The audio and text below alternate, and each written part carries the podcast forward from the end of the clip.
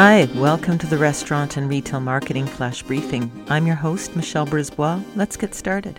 Today, we're going to talk about tip number two to start to think about your plan B for the holiday season. I know it seems early, it is July, but uh, people are researching uh, the holidays already. Your customers are. They're starting to think about it.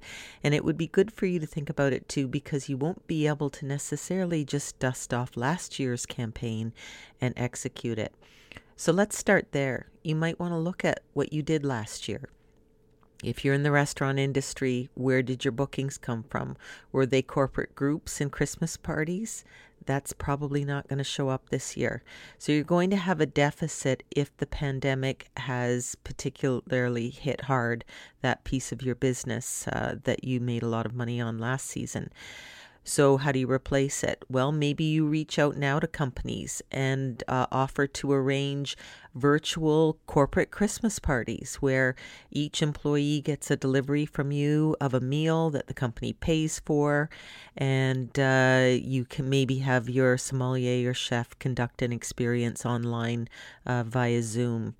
And uh, companies are saving a lot of money right now on office space and rent, and uh, many of them are going to continue to keep their employees at home.